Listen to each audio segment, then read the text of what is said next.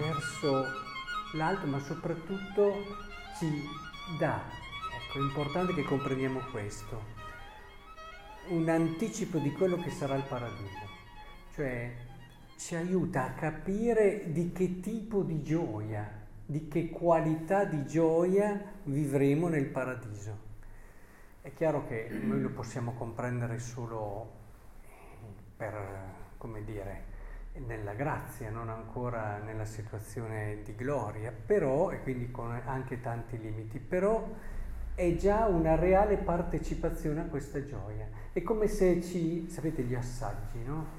Ci dà l'assaggio di quello che sarà la gioia del paradiso. Perché si possono pensare tanti tipi, insomma, di gioia. E, ecco, com'è che sarà questa gioia? Questa gioia sarà nel godere di quella che è la gioia dell'altro. La prima lettura parla appunto di santità e questo ci proietta verso la perfezione, verso il compimento e verso anche il discorso della vita eterna.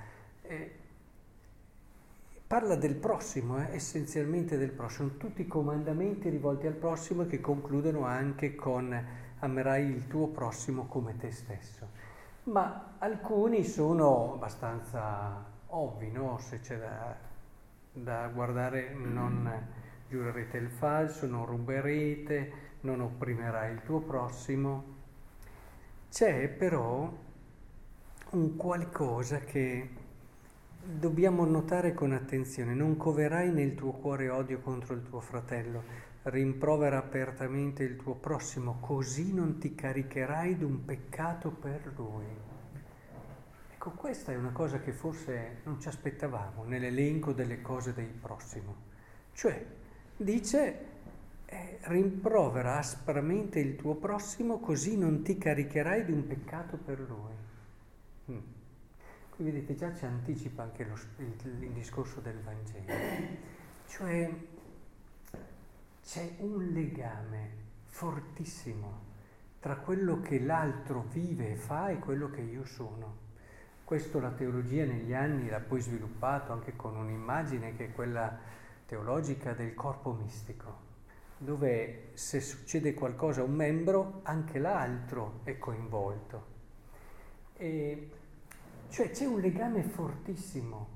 Quindi quando l'altro sbaglia, è, è come se io fossi privato di... Cioè, è un qualcosa che è importante che senti, senta mio.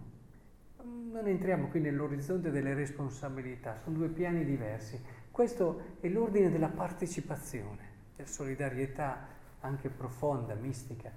Ecco, ad esempio, chi giudica?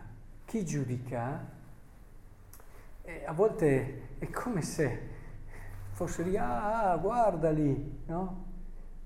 Prende chiaramente le distanze prende chiaramente le distanze, chi giudica mette come un muro tra me e te. Quando giudichiamo noi mettiamo un muro tra noi e l'altro e prendiamo le distanze.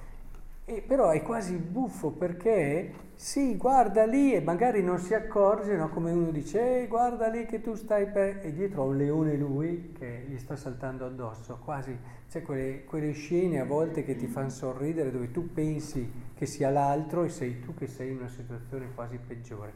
Perché quando giudichiamo, quello che lui sta e magari ha sbagliato realmente mi riguarda. Non devo... Eh, e, e qui questa, questo legame, se tu non lo rimproveri, non è solamente un discorso riferito al fatto che tu devi dire a lui perché sei responsabile del suo bene e quindi se anche la sentinella non avvisa, per usare altri esempi che sono fatti sempre nella Bibbia, è responsabile, ma non solo come indicatore di verità, ma anche perché c'è una solidarietà di fondo e quindi se quello là poi sbaglierà, tu stesso sarai danneggiato. Mentre se quell'altro là fa bene, tu stesso. Quindi la gioia dell'altro è un qualcosa che mi riguarda. Così anche la sua sofferenza, Io credo, dopo tanti anni me ne convinco sempre di più, che il cammino spirituale non sia semplicemente l'edificare un uomo perfetto che non ha limiti, c'è stato un po' questo concetto, idea di perfezione nei secoli, io non ho commesso niente, eccetera, ma a volte troppo chiuso nella persona, un, concetto monolitico di perfezione, è invece un aprire progressivamente il cuore e l'animo al fratello, attraverso Dio naturalmente che è la porta che ti apre davvero al mistero del fratello. E, e ti rendi conto che davvero allora io incontro una persona e mi riguarda la tua vita, quello che sei, chiaramente non nel senso della curiosità, ma nel senso della partecipazione. Capite che può essere anche molto impegnativo, eh? perché il cuore si gonfia parecchio Ricordiamo ad esempio eh, due giovani morti in incidente stradale oggi, ad esempio. Eh, questa cosa ti riguarda e la partecipi e la soffri. Così anche eh, e soprattutto i successi e le cose belle, pensate.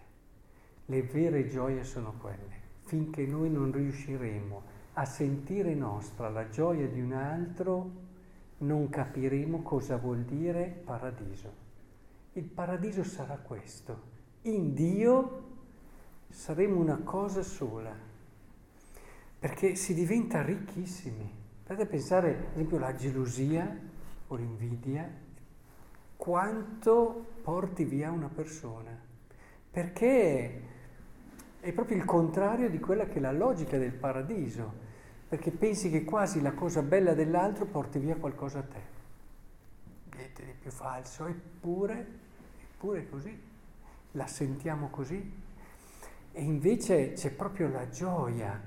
E allora io sono ricco di tutte le cose belle del fratello, ma quanto divento ricco? E partecipo di tutte le esperienze belle dell'altro. Io magari sono in una situazione formalmente, oggettivamente può, sentire, può sembrare meno fortunata, ma se ho questo atteggiamento, io partecipo e magari ne partecipo più, più di lui, che vive una bella situazione e non se ne rende conto come posso rendermene conto io con un cuore libero e un cuore aperto. E capite allora come è molto importante questo e questa solidarietà, chiamiamola spirituale, la vediamo molto chiaramente anche nel Vangelo. Eh, il Signore ci spinge, guarda che il fratello è un qualcosa che ti riguarda, la sua situazione, eccetera. Lì c'è anche questo riferimento a sé, l'avete fatto a me. E sapete che io in questo, è vero che nella tradizione, appunto anche molte persone autorevoli hanno sottolineato no, questa idea ogni volta che tu vedi nel fratello il Signore, come commenta questo brano. Io la rispetto questa interpretazione perché appunto è fatta da persone autorevoli, però tendo invece a leggerla in un modo anche diverso, cioè quando tu ami qualcuno, no? facciamo un esempio avete dei figli, no? Se qualcuno facesse a tuo figlio qualcosa di bello, tu non lo sentiresti come ha fatto te? Eh. Ecco, secondo me questo brano va interpretato più in questa prospettiva, cioè Dio ama talmente quella persona lì, è la sua creatura, è il suo figlio, che ogni volta che noi facciamo qualcosa a questa creatura, l'abbiamo fatto a Lui, non che ci sia un'identificazione proprio tra questa persona e Dio. C'è un'identificazione attraverso l'amore. E vi dico che una volta che commentai questo brano così, venne in sagrestia una coppia di persone